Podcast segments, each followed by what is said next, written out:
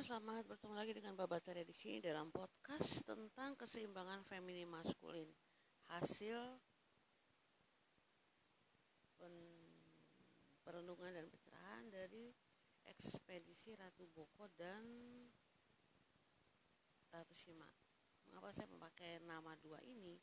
Karena kedua nama ini adalah simbol dari keseimbangan antara maskulin dan feminin yang harus kita balancingkan untuk menuju pada dimulainya waktu Aquarius tanggal 21 Desember 2020. Nah, 21 Desember 2020 itu sangat-sangat powerful. Kalau Anda ingin tahu mengapa, Anda boleh lihat di Facebook saya, Bapak Tere Toy ya. Saya sudah menjelaskan mengenai signifikan dari tanggal 14 Desember yang adalah suatu persiapan untuk menuju diawalinya waktu Aquarius, bukan era Aquarius ya. Era Aquarius itu lihat dari gabungan konstelasi 12 rasi bintang itu baru akan dimulai 200 tahun yang akan datang. Kita semua tidak akan menjadi bagian dari itu kecuali kalau kita reinkarnasi pada waktu itu.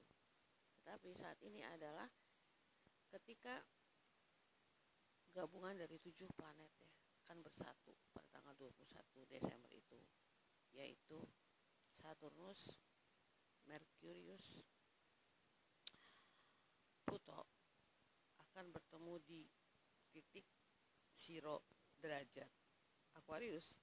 Lalu ada kombinasi antara Neptunus, Uranus juga akan connect ke situ. Lalu tarian matahari dan bulan yang adalah sisi dari maskulin dan feminin juga akan berada pada titik yang sama, di mana sangat-sangat signifikan. Maka waktu Aquarius akan dimulai.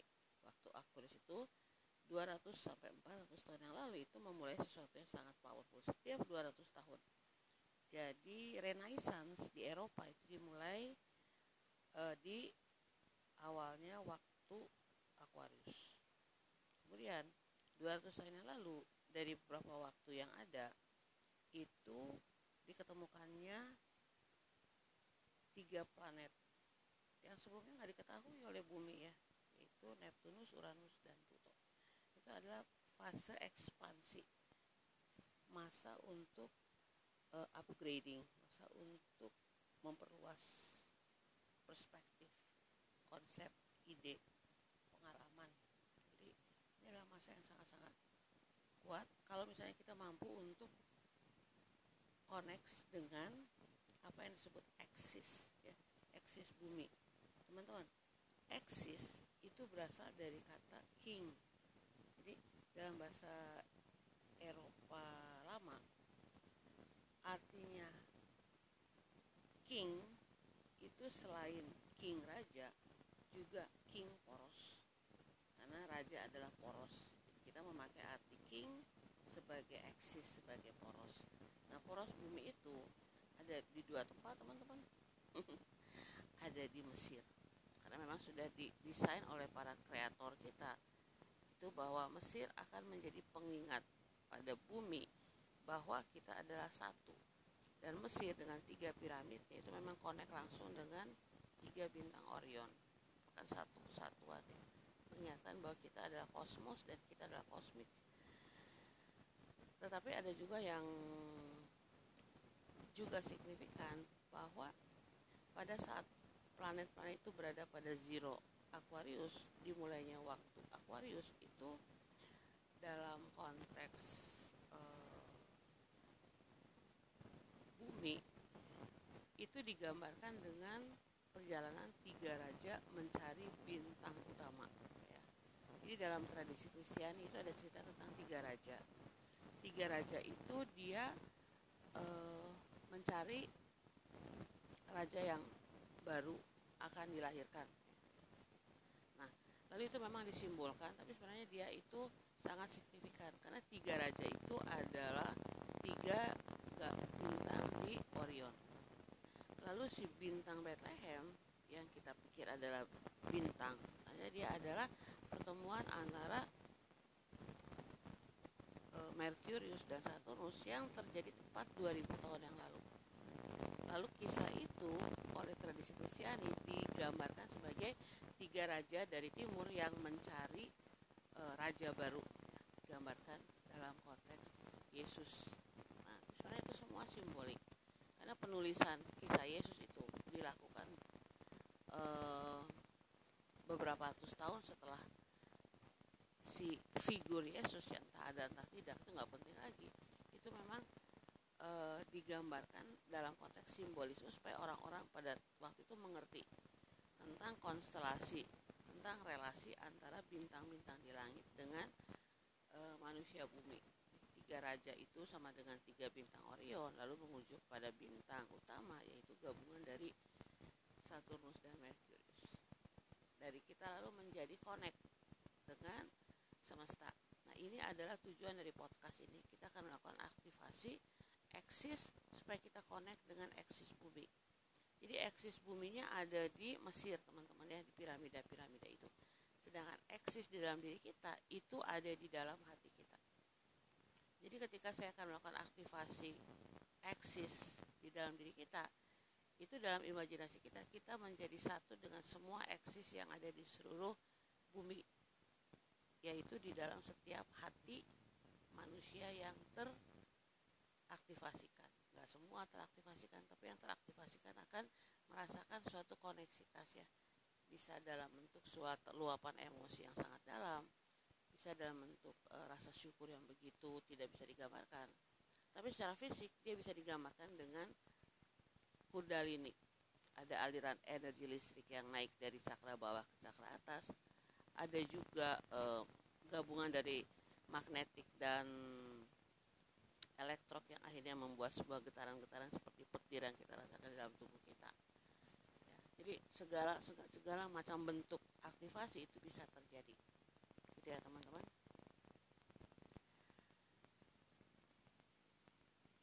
Baik, ini adalah renungan pertama dari ekspedisi Ratu Boko dan Ratu Shima ya. Jadi Ratu Boko itu dia bukan seorang ratu, teman-teman, dia bukan perempuan. Dia itu nama keraton, keraton Ratu Boko. Lalu kita pikir ratu itu seorang perempuan, tetapi keraton Ratu Boko itu dia bukan, nggak ada, dia bukan Ratu Boko, ya, tapi dia adalah tempat kediaman Raja Boko yang adalah ayahnya dari Loro Jonggrang. Jadi Ratu Boko itu adalah seperti tempat di mana para putri-putri raja itu berada di situ untuk dilindungi. Jadi kalau kita naik dalam situs itu ada beberapa bagian sampai ke keputren, gitu. Tempat para gadis-gadis putri-putri raja itu dilindungi. Nah, itu adalah simbol tentang maskulinitas yang melindungi feminitas. Jadi Raja Boko sebagai simbol maskulinitas itu memberikan suatu ruang kepada para putri-putri untuk bisa berkembang menjadi seorang putri, yaitu feministis atau sisi feminis dari setiap perempuan-perempuan itu. Itu penting sekali teman-teman untuk menyadari. Jadi si keraton Ratu Boko itu simbol maskulinitas. Oke. Nanti saya cerita bagaimana saya bermeditasi di sana, di balai urangnya ya, di pendoponya. Kemudian Ratu Shima itu ketika kita sampai kepada Candi Angin, juru kuncinya kita difasilitasi oleh juru kunci yang sangat-sangat bercahaya. Karena si juru kunci ini turunan dari 4 generasi yang menjaga Candi Angin. Itu instruksi pertamanya itu nggak boleh negatif. Jadi dalam hidupnya Kang Jun, Mas Jun itu dia selalu harus positif. Dia nggak boleh negatif, karena kalau dia negatif itu mempengaruhi tugas dia sebagai juru kunci. Kalau kita lihat orangnya tinggi, semampai, tampan dan bercahaya, mengagumkan sekali. Nah, dalam pembicaraan dengan beliau itu tidak pernah diungkapkan Ratu Shima, karena memori mereka itu dimulai 4 generasi yang lalu. Eksistensi Ratu Shima itu enggak ada dalam sejarah yang ditulis oleh penulis sejarah di bumi Nusantara. eksistensi Ratu Shima itu diketahui dari dokumen-dokumen yang berasal dari Cina, dari Tiongkok. Nah, pada waktu itu abad ke-7 itu Ratu Shima sebagai seorang perempuan yang kemudian karena ditinggalkan oleh suaminya, dia menjadi seorang ratu yang terkenal sangat sangat kuat ya, sangat kuat, sangat tegas, sehingga dia akhirnya harus kalau nggak salah memotong tangan atau kakinya anaknya sendiri yang dikatakan melanggar peraturannya. Nah itu, jadi dia itu adalah simbol dari dimensi ketiga sebenarnya. Nggak apa-apa sih, nggak apa-apa. Dia adalah simbol dimensi ketiga. Dia punya suatu ketegasan. Nah, Ratu Shima ini dia itu lalu menyuruh mendirikan candi-candi banyak banget, banyak banget. Cuma salah satu candi yang datang dalam transmisi saya ketika beliau benar-benar datang secara astral itu kelihatan banget sih, aduh benar-benar merinding. Itu minta supaya saya ke Ratu Angin, gitu ya. Saya juga nggak, ke situs Candi Angin, saya nggak tahu, saya belum pernah dengar di dalam kehidupan saya tentang Gunung Muria. Saya tahu Sunan Muria, tapi saya nggak tahu kalau Sunan Muria berasal dari Gunung Muria. Lalu saya nggak tahu kalau misalnya gunung itu tinggi banget dengan tanjakannya sangat vertikal. Nah, jadi kami berdua belas naik ke atas, perjalanannya panjang, pulang balik sekitar 6 jam. Kabut, angin, terjal, dan si ekspedisi 12 orang ini mempunyai tingkat dimensi kesadaran yang berbeda, tapi semuanya mengarah pada satu kesatuan. Pokoknya excitement banget. Nah, yang menarik ternyata di Ratu Boko juga ketika kami meditasi itu secara tidak sengaja jumlahnya 12 orang. 12 itu simbol dari 12 kami meditasi tepat jam 12 itu artinya lambang kepenuhan. 12 suku bangsa Israel, 12 jam dalam satu hari, 12 Rasul Yesus ya dalam konteks Katolik. Saya nggak tahu 12 apa lagi. Pokoknya 12 rasi bintang, yang pasti 12 rasi bintang ya. Konstelasi rasi-rasi bintang dari Aries ke Pisces, suatu lingkaran ya. Nah, lalu kami pergi ke Ratu Shima, situs Ratu Shima di Candi Angin juga 12 orang, termasuk Mas Jun. Dan jadi si balancingnya tuh 12 naik ke atas. Yang tahu hanya Mas Jun kondisinya. Kita semua 11 orang nggak tahu. Kita menjalaninya dengan sangat-sangat kesadaran. Jadi nggak berjejer bersama-sama, ada beberapa yang duluan dan mereka mengklaim sebagai pembuka jalan. Mereka mengikutin batu-batu, daun-daun untuk membuat jalan yang bagi yang ngikutin dari belakangnya itu lebih mulus ya. Lalu ada beberapa pemuda yang pria yang memang membantu yang sudah elderly. Masuk saya untuk menapak. Memang medannya berat secara fisik ya. Akhirnya kami sampai di atas. Nah,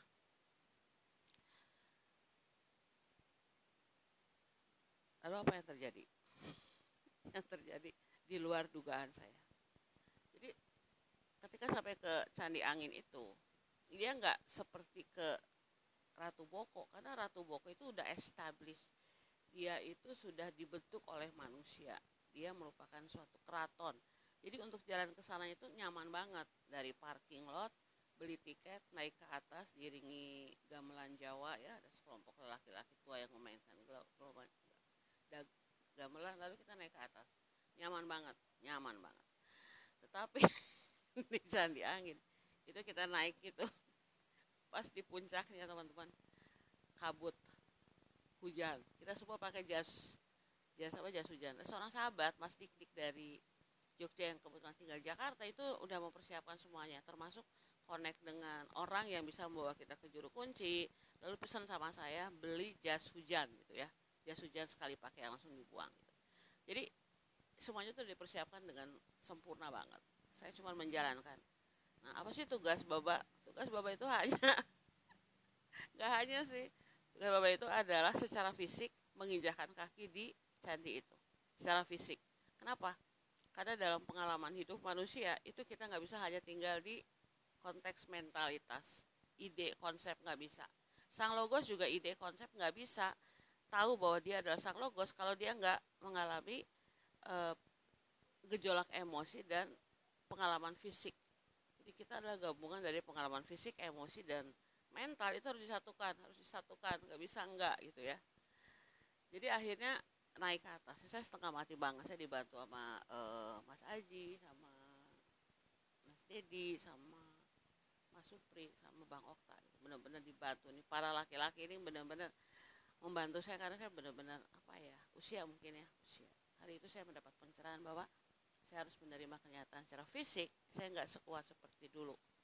Di atas golden age, di atas 50 tahun itu ya, itu memang secara fisik kita sudah harus menerima kenyataan bahwa dia mulai turun dalam kurva 369.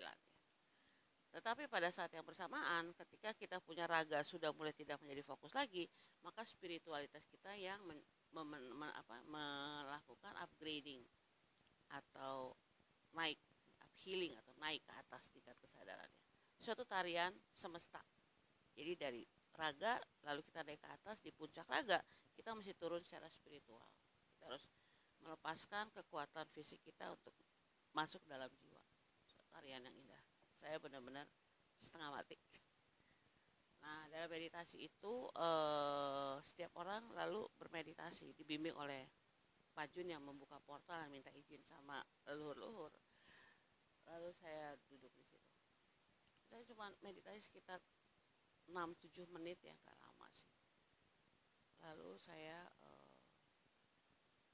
dikasih tahu nih, saya dikasih tahu Kang Jun sebelumnya bahwa sebenarnya di atas itu adalah suatu portal, portal dimensional.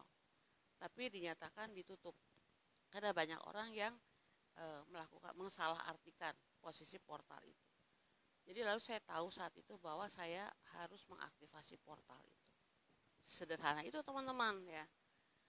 Lalu jadi saya duduk di depan apapun itu ya, karena secara fisik kan nggak penting sebenarnya. Apakah dia tapi yang penting dia adalah suatu portal.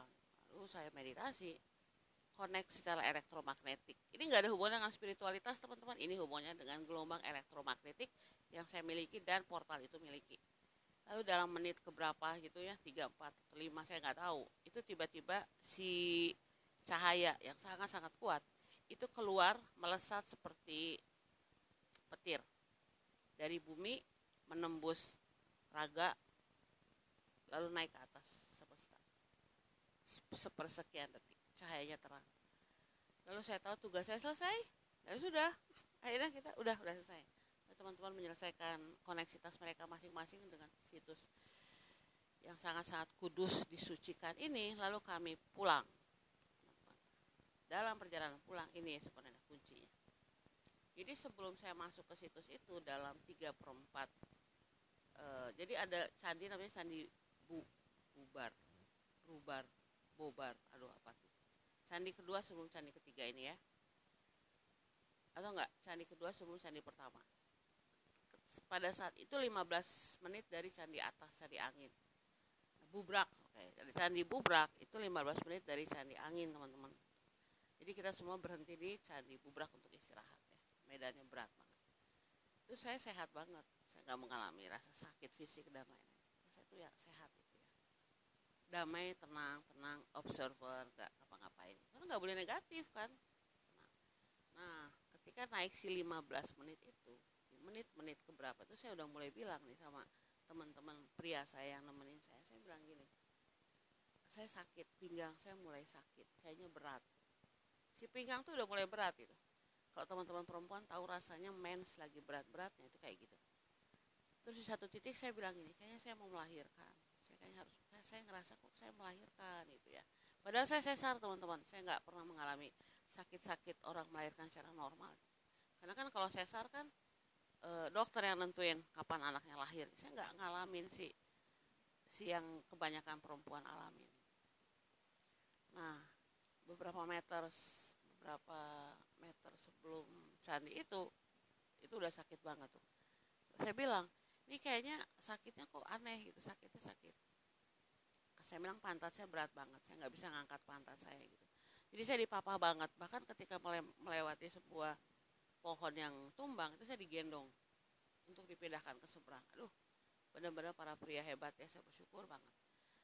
Nah, ketika masuk Candi Anginnya itu udah dikasih instruksi nggak boleh buang air sembarangan, buang air sembarangan. Jadi saya ke WC yang ditunjuk.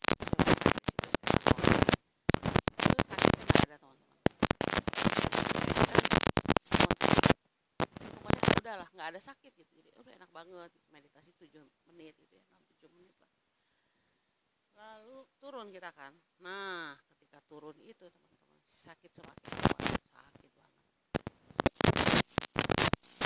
Saya udah bilang ngomong nih, sakitnya kayak mau melahirkan. Mungkin karena memang saya sendiri nggak tahu pengalaman apa itu. Nah di tengah jalan ambruk udah, temenin sama 3 sahabat pria itu ya, langsung saya duduk di tengah,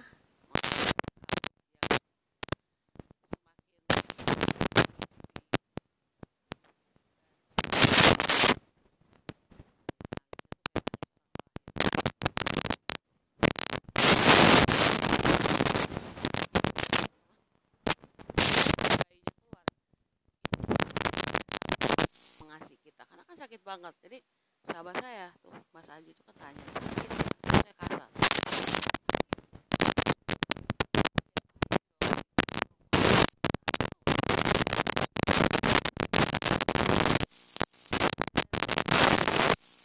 Iya ya, pada saat orang melahirkan itu sakit itu kadang-kadang kita belum tahu.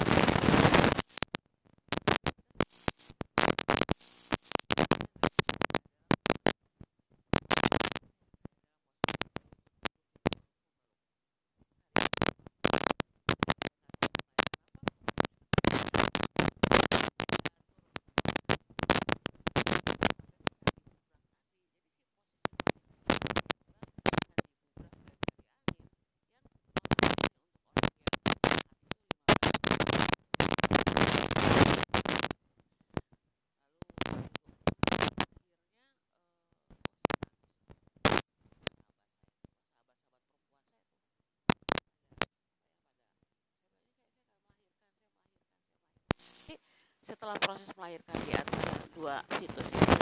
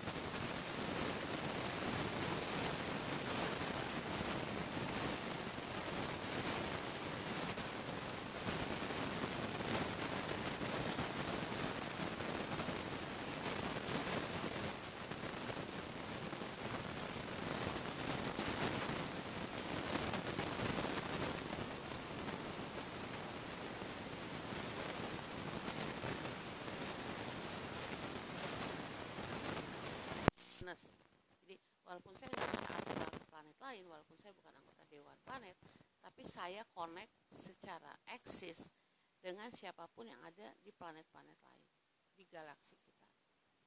Intinya di situ. Kita apa ya, melampaui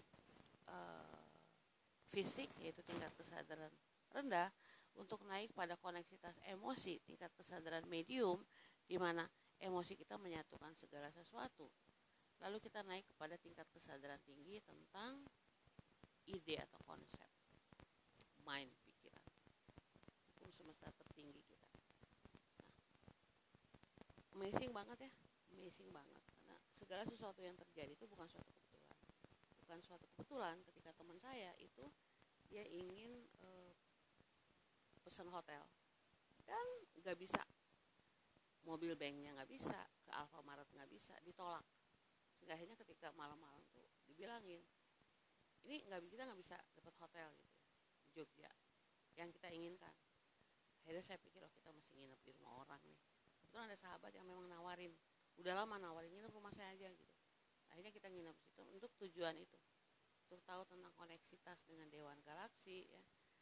Lalu untuk merasakan vibrasi keseimbangan feminin maskulin dalam perkawinan lama yang indah, mengalami kedekatan dengan keraton Ratu Boko yang hanya 3 km ya. Pokoknya semuanya powerful lah.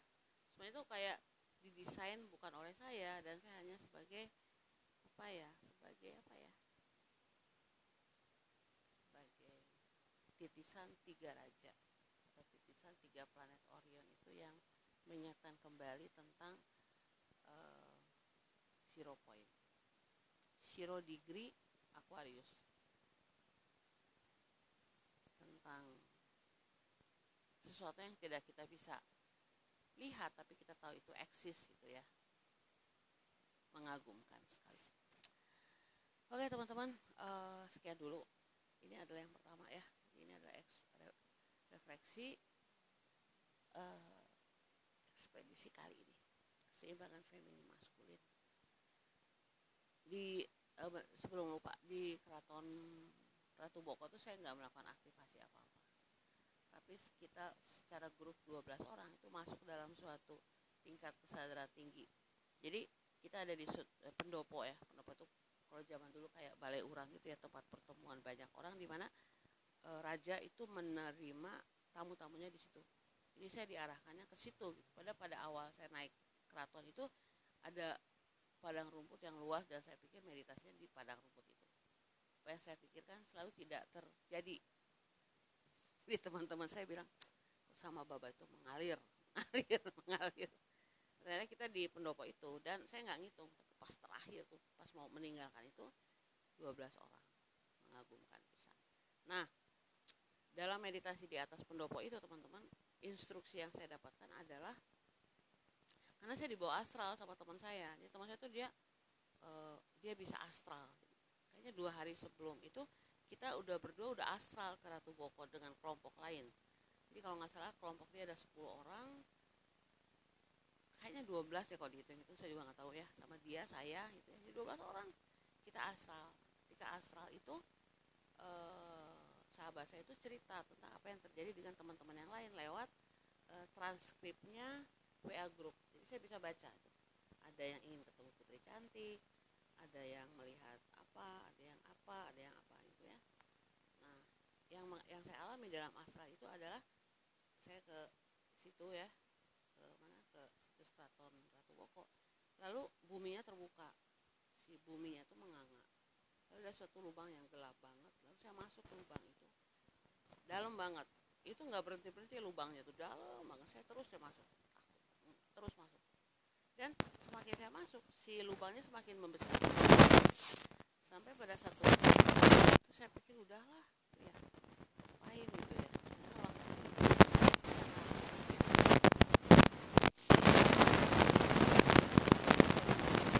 15 menit itu di bawah ke apa,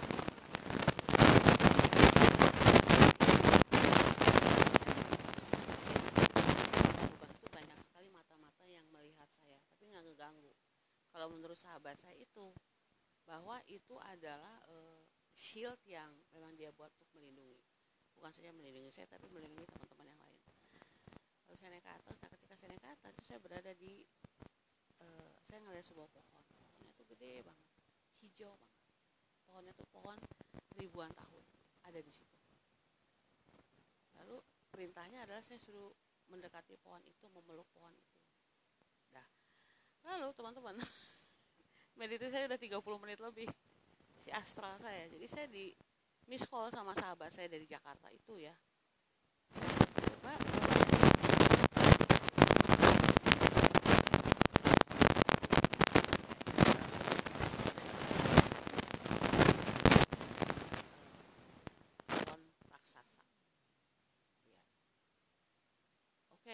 Oke gitu ya.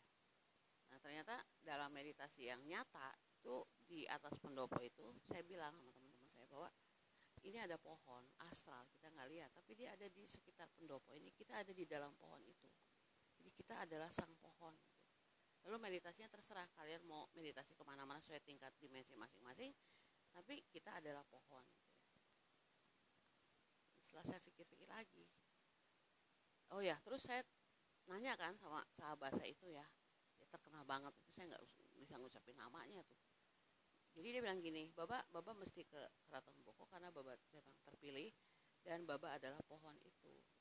Waduh, saya jadi pohon ya teman-teman ya. Padahal dalam FN saya tanya, itu kristal atau tempat kristal? Ternyata kita adalah kristal bagi diri kita masing-masing ya. Gak usah cari kristal di luar diri.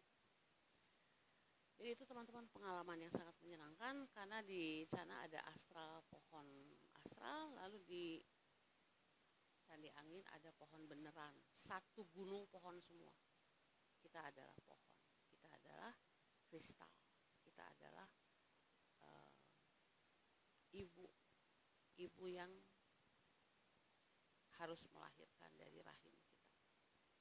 Dan kita dilindungi oleh maskulinitas kita seperti ayahnya Loro Jonggrang itu melindungi Loro Jonggrang di keraton Ratu Boko. Gitu teman-teman.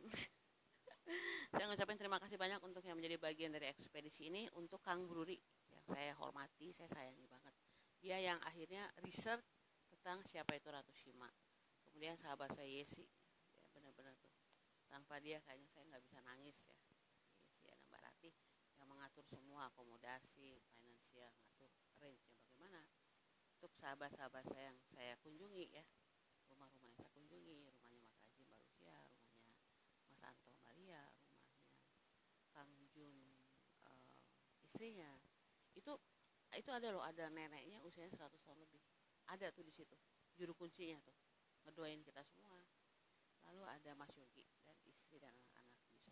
Jadi terima kasih banget untuk sahabat itu, untuk mereka yang ikut ekspedisi ya, dari yang tercinta Mas Ucu, lalu ada Bapak Okta, ada Kang Dedi, ada Mas Dedi.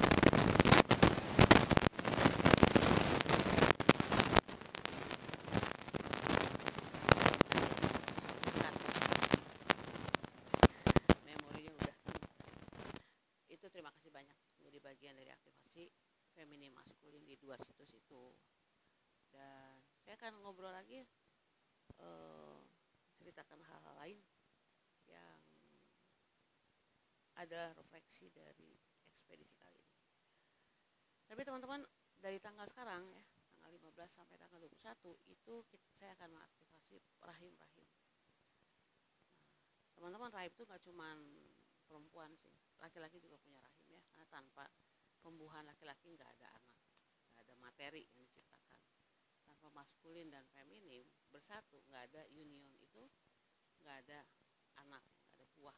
Tetap saya akan melakukan aktivasi semua rahim melalui suatu meditasi, dan tunggu meditasinya. Namaste. Hai, bertemu lagi dengan Baba di sini. Terima kasih sudah menyimak podcast saya, dan ini adalah podcast mengenai ekspedisi saya ke Ratu Boko dan Ratu Shima. Menarik banget teman-teman, karena ini persiapannya sekitar 2 minggu, transmisi datang, permintaan datang, lalu kita lakukan bersama-sama. Memang banyak yang ikut, tapi tim intinya adalah 12 sahabat. Dan di Ratu Boko 12, di Ratu Shima juga 12. Menarik ya, 12 tanda kepenuhan. Nah teman-teman, Bapak minta maaf karena dalam sharing kemarin itu tidak terdengar, hampir tidak terdengar suara Bapak. Jadi Bapak akan delay itu dan Bapak akan membuat refleksi ekspedisi itu di podcast ini. Baik sahabat-sahabat, ini adalah saat-saat yang paling signifikan menurut konstelasi rasi bintang Aquarius.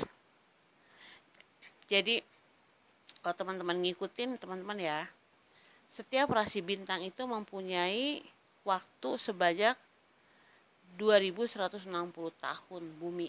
Sekitar 2160 tahun bumi ya. Nah, itu yang disebut era. Jadi era itu dia bersifat kelanjutan dari satu era sebelumnya ke era yang lain. Jadi misalnya tuh era sebelum tahun 2012 itu adalah era Pisces ya, era air. Ya, kalau kita lihat di 1000 tahun terakhir ini penjelajahan itu dilakukan melalui air ya, kolonialisme, mencari tanah-tanah baru di bagian bumi yang lain, koneksitasnya melalui air. Siapa yang punya kapal, dia yang menguasai samudra. Nah, lalu sekarang waktunya udah berubah. Waktunya adalah yang disebut era Aquarius. Era Aquarius itu adalah era udara.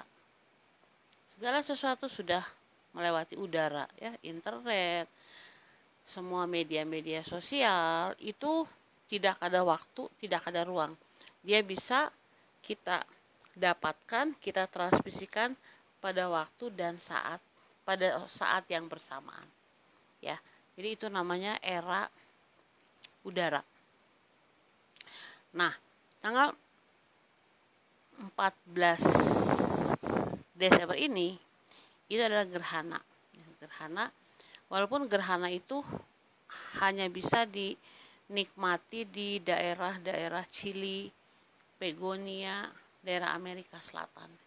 Tapi pengaruhnya, pengaruh bayangannya itu sampai ke seluruh bumi. Karena kan kita merupakan satu kesatuan ya, oneness. Nah, sampai tanggal 21 Desember ini kita akan mengalami suatu masa peralihan. Peralihan yang disebut peralihan waktu. Jadi ada beda antara waktu dan era. Kalau era itu dia bersifat panjang ya, satu era dalam satu konstelasi itu sekitar 2160 tahun. Tapi kalau waktu Aquarius itu sekitar 200 tahun. Nah, pada saat waktu Aquarius ditentukan oleh pertemuan antara Merkurius dan Saturnus di titik 0 degree. Titik 0 derajat Aquarius itu tanda dimulainya waktu Aquarius, waktu angin. Nah, pada tanggal 21 Desember yang akan datang ini aja banyak sekali yang akan terjadi. Anda bisa cek di Facebook saya, Bapak Tere, karena saya menjelaskan di situ tentang refleksi-refleksi saya. Kemudian ada hal yang sangat penting yang akan terjadi pada tanggal 21 Desember, teman-teman. Yang pertama, Merkurius, Saturnus bersatu dengan Pluto. Itu ya sebagai dua planet terbesar di Bima Sakti ini, dia akan conjunction di 0 degree Aquarius. Hal yang sama itu terjadi 2000 tahun yang lalu ketika 3 raja dari timur dalam cerita orang-orang Kristen ya, itu melihat sebuah bintang lalu mengikuti bintang itu sampailah kepada tempat yang disebut Bethlehem. Makanya bintang itu disebut bintang Bethlehem. Di sana mereka menemukan seorang anak yang dibungkus oleh kain lampin yang akhirnya kita kenal sebagai Yesus, dan sesudah dia meninggal disebut Yesus Kristus ya. Sebenarnya itu adalah suatu simbolisme bahwa bintang Bethlehem itu adalah pada saat Saturnus, dan Merkurius konjang di 0 degree Aquarius. Maka terjadilah sesuatu yang besar, ada perubahan besar, kelahiran seorang raja. Jadi ceritanya seperti itu, teman-teman. Nah, si 3 raja itu adalah simbol dari 3 bintang di Orion, yang kalau kita lihat di langit itu dia mengikuti arah dari pertemuan Merkurius dan Saturnus di 0 degree Aquarius. Lalu karena kita lalu akan mengalami sejarah, ya, sejarah membelokkannya sedemikian rupa sehingga kita melupakan relasi kita antara kosmik dan kosmos, maka lalu kita melihatnya secara harafiah bahwa ada 3 raja dari timur yang datang untuk mencari Yesus, ya, Yesus yang dituntun oleh bintang Bethlehem. Sekarang kita tahu bahwa itu sebenarnya adalah simbolisasi dari 3 bintang di Orion yang lalu menginspirasi pembentukan piramida di Mesir. Ada 3 piramida di Mesir. Itu kalau kita lihat ke atas itu sama posisinya. Ya, 3 bintang Orion, 3 planet. Di Mesir, di Giza, lalu ada 3 raja dari timur, semuanya mengikuti 1 bintang yang sama. Bintang Bethlehem yang adalah pertemuan antara Merkurius dan Saturnus, yang intinya sebenarnya adalah memulainya era baru, dan Yesus memang dia memulai era baru, suatu era cinta kasih yang melampaui batas-batas institusi. Yesus tidak setuju dengan institusi, ya, dia bilang hari Sabat bukan untuk mana yang penting, hari Sabat untuk manusia atau manusia untuk hari Sabat. Dia selalu mempertanyakan semuanya. Seperti itu. Kita juga sedang mengalami era yang sama, ya. Kira-kira tahun 1400-an itu sama, pada saat Merkurius dan Saturnus bertemu di conjunction-nya pada 0 degree Aquarius, dimulailah masa Renaissance. Ya. Sisa-sisa Renaissance itu masih dilihat di Eropa. Patung-patung, ukiran-ukiran, lukisan-lukisan, bangunan-bangunan, zaman pembaharuan, Renaissance. Nah, kira-kira 200 tahun yang lalu, ya, ketika era Aquarius terjadi, itu terjadi apa yang disebut penemuan 3 planet besar, planet Uranus, planet Neptunus, dan Pluto. Nah, nanti tanggal 21 Desember ini bukan saja Merkurius, Venus, Pluto bertemu, tapi juga ada peredaran dari Neptunus dan Uranus dan bertemu dengan bulan. Lalu matahari ikut serta dalam pertemuan itu, menghasilkan suatu energi yang sangat-sangat masif, sangat-sangat besar, yaitu akan mempengaruhi gelombang elektromagnetik di bumi. Karena itu kita harus siap-siap memasuki era Aquarius yang nanti akan terjadi 200 tahun yang akan datang, tapi waktu Aquarius itu dilakukannya sekarang. Itu salah satu alasan mengapa akhirnya saya mendapatkan transmisi untuk mengunjungi Candi Angin. Sahabat-sahabat, Candi Angin itu adalah candi di mana ada portal di situ. Ya, juru kunci tahu di situ ada portal. Nah, portal itu dia membuka era angin. Saya juga nggak tahu itu, ya. Setelah saya melewatinya baru saya mengerti. Sama sekali saya nggak tahu. Ketika disuruh naik, medannya berat banget, sangat-sangat berat. Ada seorang yang bisa menempuh hanya dalam waktu 1 jam, lalu kembali setengah jam. Tapi kami menempuhnya selama sekitar 6 jam. Dan di atas cuma sekitar 30 menit sih meditasi dan lain-lain. Medannya itu berat. Nah, saya mau cerita tentang pengalaman di Candi Angin, ya. Jadi gini, Candi Angin itu kalau dari sejarah dengan data-data dari Tiongkok itu dikatakan bahwa pada tahun 700 itu Nusantara dipimpin oleh seorang ratu bernama Ratu Shima.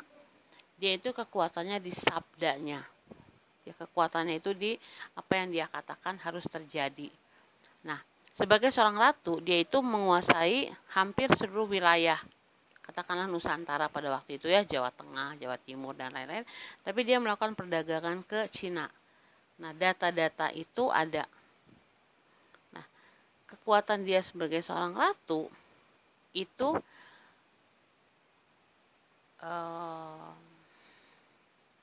membuat dia menyuruh membuat banyak sekali candi-candi bertebaran di mana-mana. Tetapi yang paling signifikan dalam era ini adalah Candi Angin. Karena di Candi Angin itu, kita semua itu masuk dalam suatu tingkat kesadaran multidimensional bahwa kita itu saatnya untuk bertransformasi, berubah.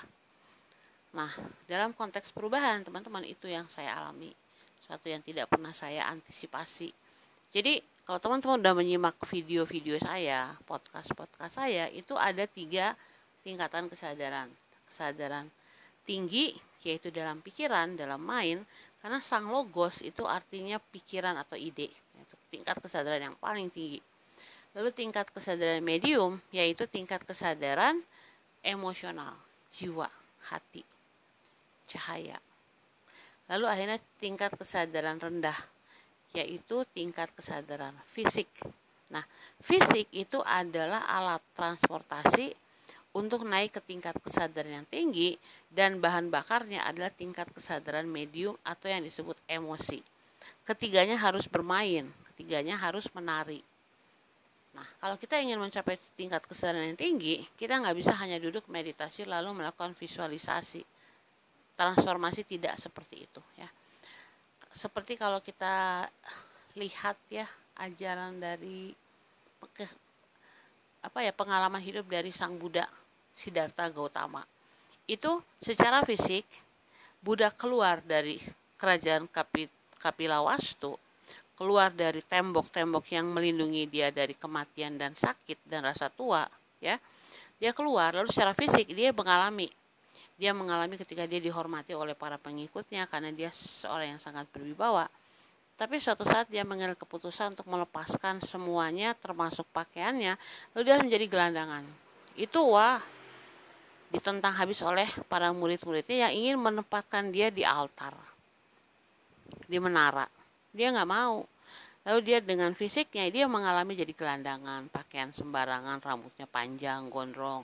Dia bermeditasi di sungai-sungai, di gua-gua, dan lain-lain. Nah, melalui fisik ini dia masuk dalam kesadaran emosional, bagaimana rasanya sakit, bagaimana rasanya takut mati, bagaimana rasanya ditinggalkan teman-temannya, pengikutnya, bagaimana rasanya dia lapar, tidak punya rumah, dan akhirnya dia melalui fisiknya itu dengan menarikan tarian emosional, dia berhasil mencapai tingkat kesadaran yang tinggi, makanya dia disebut yang tercerahkan. Kita juga seperti itu, teman-teman. Untuk mencapai tingkat kesadaran yang lebih tinggi, kita harus menari di antara 3, 6, 9. 3 itu kesadaran rendah, 6 kesadaran medium atau kesadaran emosional, dan 9 kesadaran tinggi. Kita harus menari dalam siklus itu, nggak bisa hanya di satu poin, ya. Nah, itu yang mungkin yang terjadi dalam simbolisasi Candi Angin.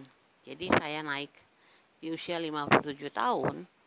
Itu saya nggak nyangka, saya harus naik di medan yang sangat-sangat berat. Ketika di Padang Bulan Cianjur, itu saya juga naik. Nggak jauh sih masalahnya ya. Tapi dia batu-batu megalitikum yang memang sangat-sangat terjal. Jadi itu benar-benar melelahkan raga. Ya, tapi yang di Candi Angin itu lebih parah lagi. Dia itu di lereng-lereng Muria, dan memang dia itu memang sempit dengan angin dan kabut. Kami aja harus pakai jas hujan karena memang basah ya jas hujan. Lalu kebanyakan dari kami akhirnya melepaskan sendal, bertelanjang kaki karena kan terus melewati lumpur, lumut, batu-batuan, daun-daunan ya. Untung ada juru kunci Mas Jun yang benar-benar baik banget. Dia melindungi dan membimbing kami. Nah, teman-teman, pengalaman saya sendiri ketika saya sampai ke jarak antara Candi Bubrah dan Candi Angin yang kira-kira hanya 15 menit. Kalau jalannya tegap, untuk mereka yang usia 20-30 tahun, jalannya tegap banget. saya melewati hampir 1 jam lebih, karena memang fisik, saya sadar hari itu bahwa memang secara fisik saya sudah mulai harus menerima kenyataan bahwa saya tidak lagi sesigap, setegap, sekuat masa-masa sebelum usia 50 ya.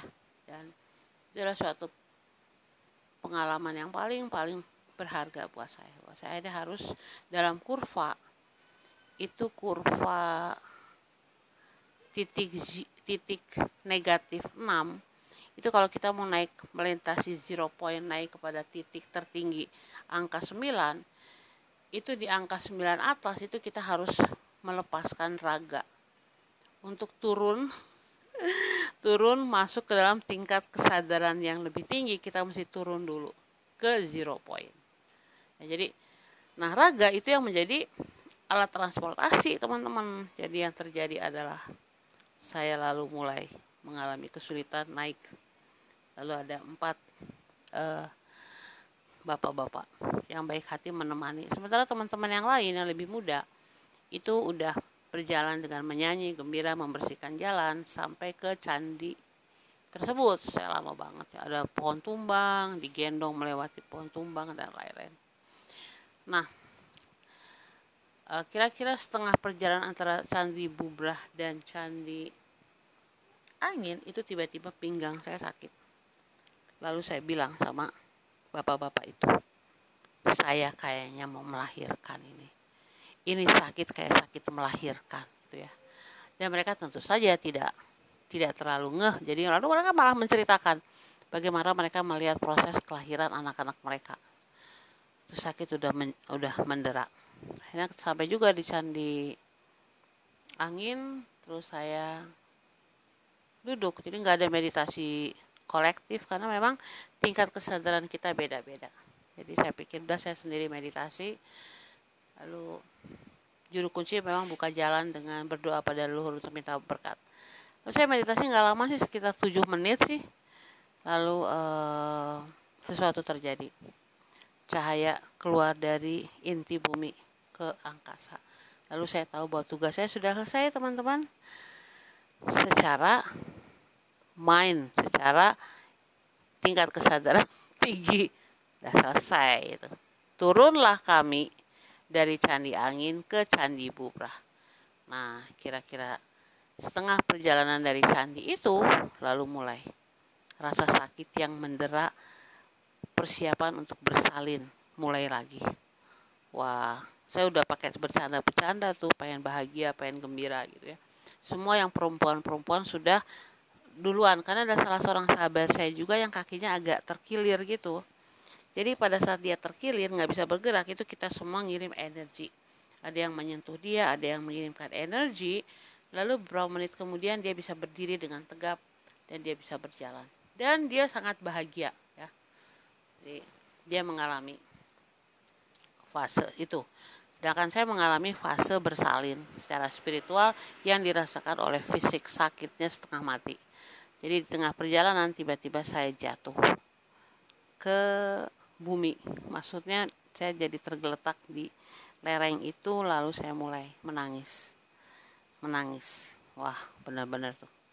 Jadi ingat tuh kalau perempuan mau melahirkan itu teman-teman.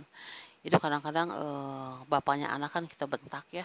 Kita marah sama dia gitu ya, jadi sakitnya kayak apa. Saya juga ngebentak tuh, ada tuh sahabat cahaya saya yang dia harus tahan semua kemarahan-kemarahan saya, dan yang dilakukan hanyalah memeluk, hanya peluk, semua meluk saya waktu itu. Sampai akhirnya kelahiran terjadi. Nah setelah itu tetap orang udah melahirkan itu kan sakit kan ya, jadi masih tergopoh-gopoh, setengah mati banget. Dan untungnya sampai Candi Bubrah, sebenarnya jaraknya 15 menit sih, tapi kan saya lama ya, sejam gitu, dengan prosesnya segala macam, sampailah di Bubrah. Nah di Bubrah itu, teman-teman perempuan saya udah nunggu, dan saya langsung nyari sahabat jiwa saya tuh. Saya nangis lama banget.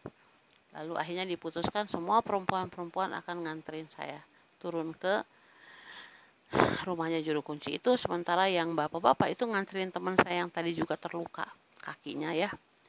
Akhirnya perjalanan, wah hujan, angin, kabut, licin, benar-benar suatu.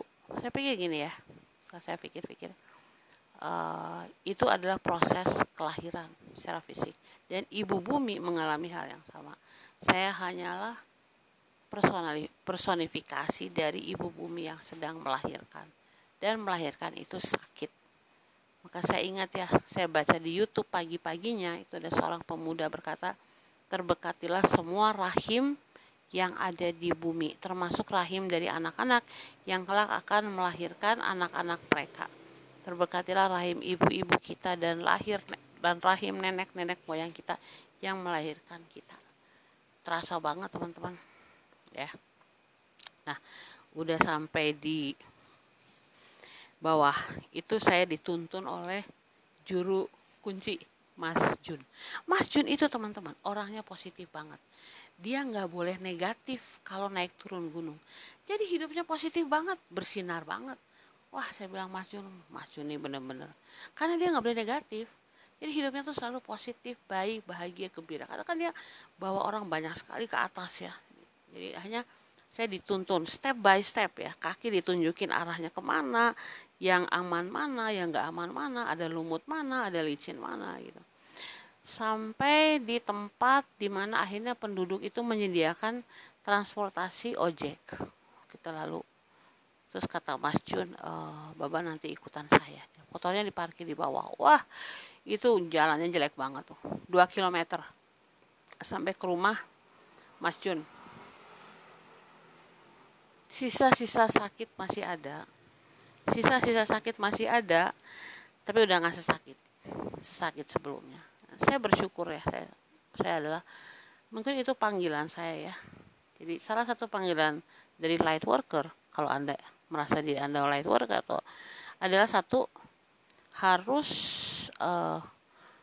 harus mau sakit, bukan cuma secara emosional tapi secara fisik, harus mau sakit. Karena kan raga adalah alat transportasi kita, harus mau menderita. Apalagi kalau perempuan ya, harus mau mengalami pendarahan dan penderitaan persalinan. Bukan sesuatu yang mudah, tapi selalu ditemani oleh sisi maskulin dari setiap orang yang ada di sekitar kita. Itu adalah perkawinan antara maskulin dan feminim yang menghasilkan suatu energi baru. Dan energi baru itu menghirup udara segar dari waktu Aquarius, persiapan 200 tahun ke depan ketika akhirnya era Aquarius dimulai. Jadi kita sebagai light worker stars itu punya misi baru. Buat Bapak ini misi baru teman-teman. Apa sih misinya? Misinya adalah melahirkan secara spiritual.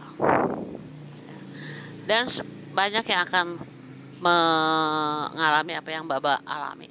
Bapak hanya membuka jalan. Kayaknya Bapak selalu membuka jalan ya.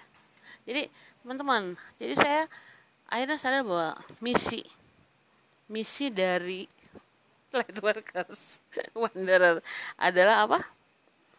Persalinan, melahirkan. Ya. Menghasilkan suatu kehidupan dari rahim kita. Rahim energetik kita. Itu dihasilkan ketika cakra pertama itu sudah pulih dan cakra sakral kita, cakra seksual kita sudah sembuh. Kita masuk dalam fase berikutnya, melahirkan. Oke, begitu teman-teman.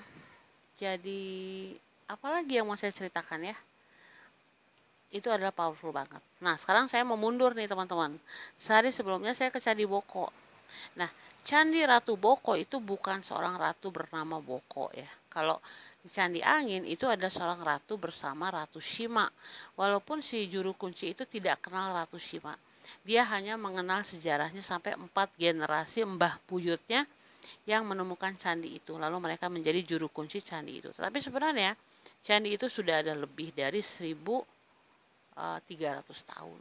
Ya, dari tahun 700 itu udah ada gitu. Nah, Ratu Shima itu sebagai seorang perempuan, dia melahirkan banyak sekali raja-raja, termasuk turunannya Wangsa Sailendra lalu Mojopahit.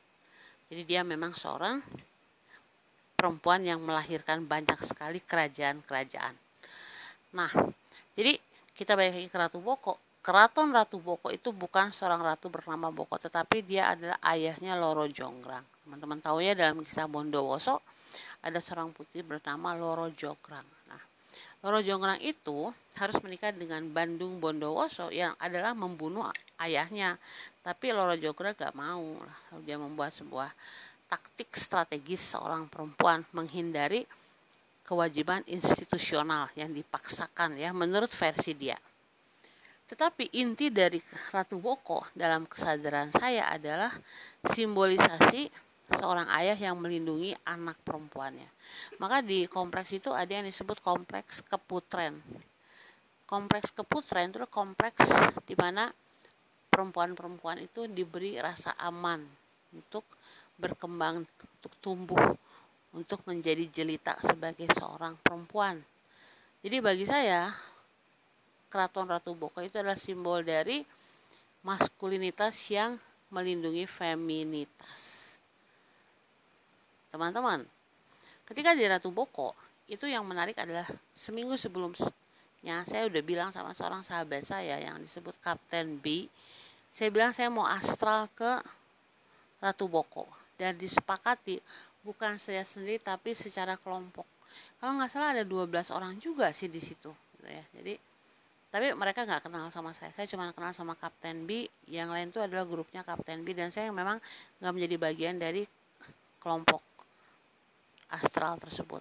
Nah, ketika saya secara astral, ketika saya sampai ke Ratu Boko, itu saya langsung melihat bumi yang terbuka, menganga lebar. Lalu saya masuk ke dalam kegelapan terowongan itu. Nggak ada cahaya sama sekali. Tapi saya bisa masuk loh. Nggak terbentur-bentur oleh dinding-dinding, dan saya kayak tahu jalan gitu ya, masuk jauh banget loh. Itu meditasi harusnya cuma 10 menit astral, tapi saya sekitar setengah jam. Nah, lalu setelah lama banget saya pikir saya balik lagi deh, teman-teman nunggu lama kan, saya balik lagi. Dan ternyata ketika saya sampai ke atas itu saya ngeliat ada sebuah pohon yang besar banget, wah pohon raksasa gede banget. Lalu saya pikir itu pohon tuh apa, tempat kristal itu ada gitu ya, atau pohon itu apa gitu. Lalu saya tanya sama Kapten B, dalam laporan saya bilang gitu. Terus Kapten B bilang bahwa Bapak harus ke sana karena Bapak diundang. Oke, Bapak adalah pohon itu. Loh, oke, gitu ya. Nah, 2 hari kemudian ketika saya ke sana, akhirnya karena keputrennya terlalu jauh dan susah dijangkau ya, karena memang belum ada akses ke situ. Akhirnya kita tiba di pendopo atau balai urang Keraton Ratu Boko, suatu tempat pertemuan di mana tamu-tamu itu diterima di situ. Lalu teman-teman kita meditasi.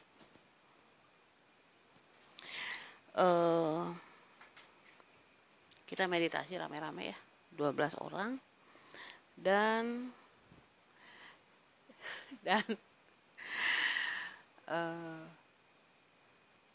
ajak teman-teman saya untuk masuk dalam pohon astral itu.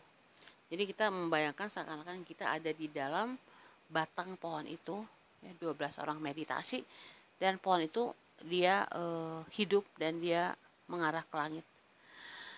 Saya nggak tahu artinya apa, benar. Pokoknya udah selesai pas jam 12, saya bilang oke.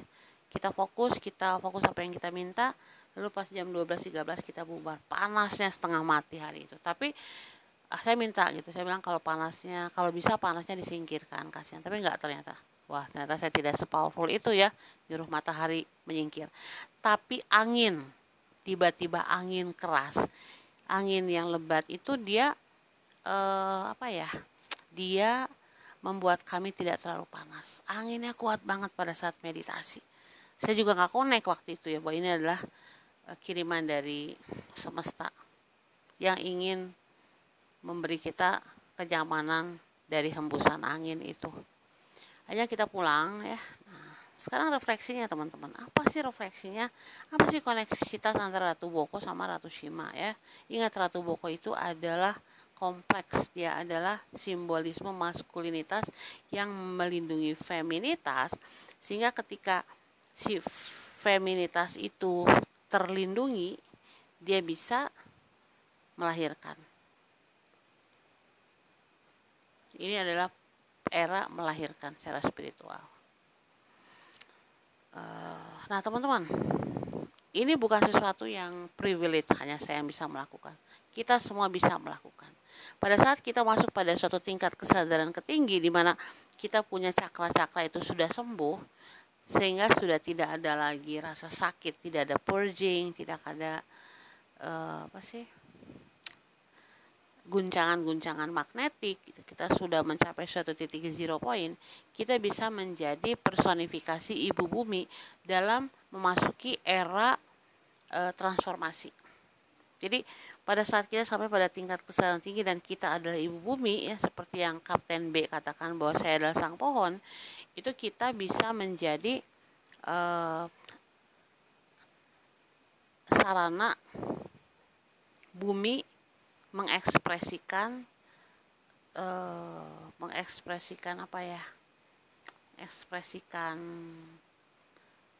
kelahiran baru.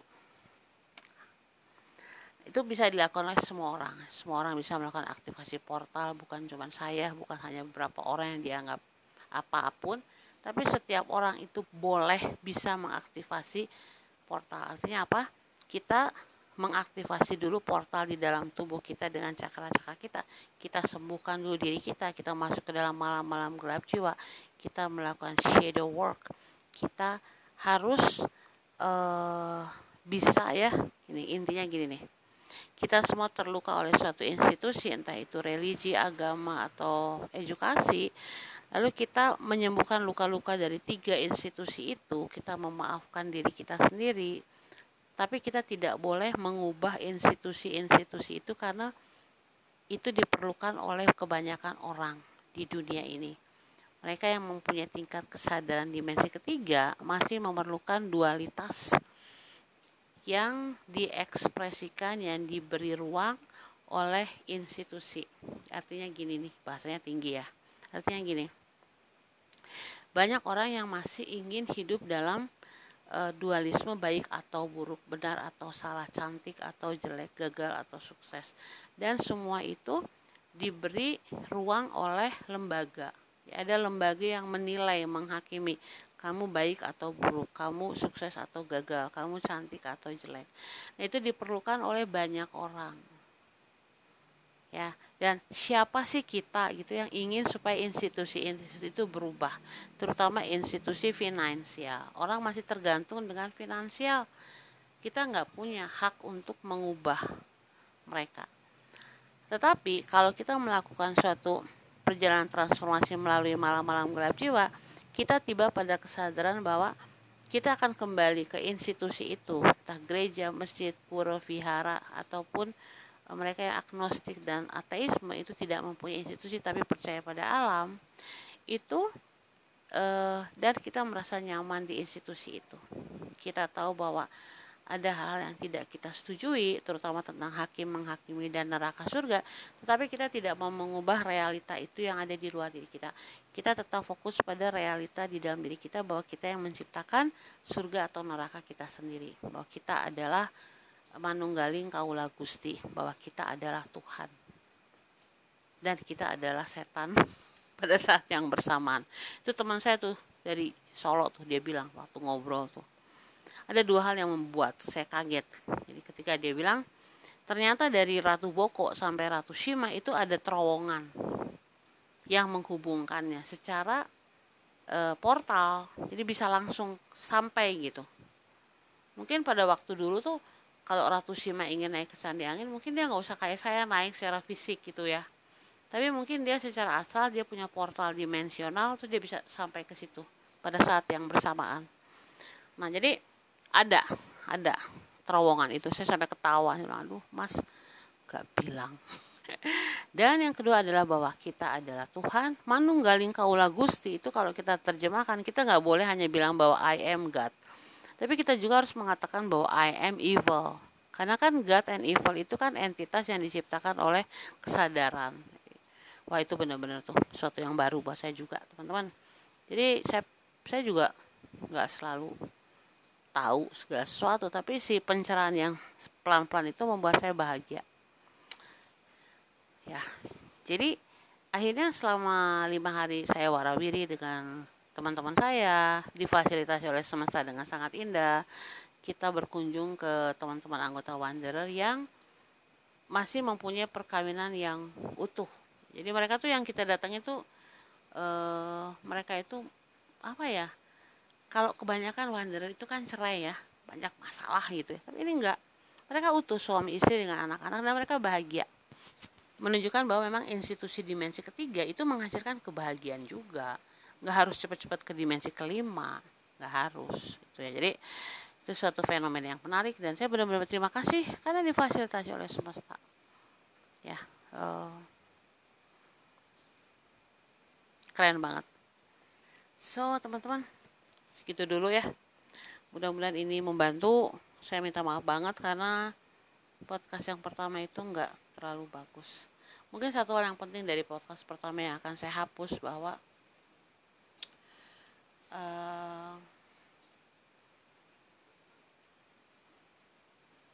udahlah, nggak penting, nanti aja.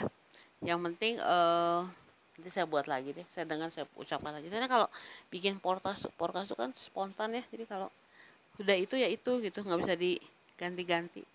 Nuansanya, esensinya, frekuensinya, vibrasinya, energinya udah beda kalau mau dibuat yang lain lagi. Jadi apa boleh buat gitu ya teman-teman. Oke, jadi teman-teman hal-hal sederhana untuk bisa menjadi bagian dari waktu Aquarius ini. Yang pertama, kita mulai hari ini sampai tanggal 21 Desember itu kita mulai menyadari ya, bahwa kita memasuki suatu masa di mana planet-planet yang ada di sekitar bumi itu memancarkan transmisi elektromagnetik yang sangat-sangat masif.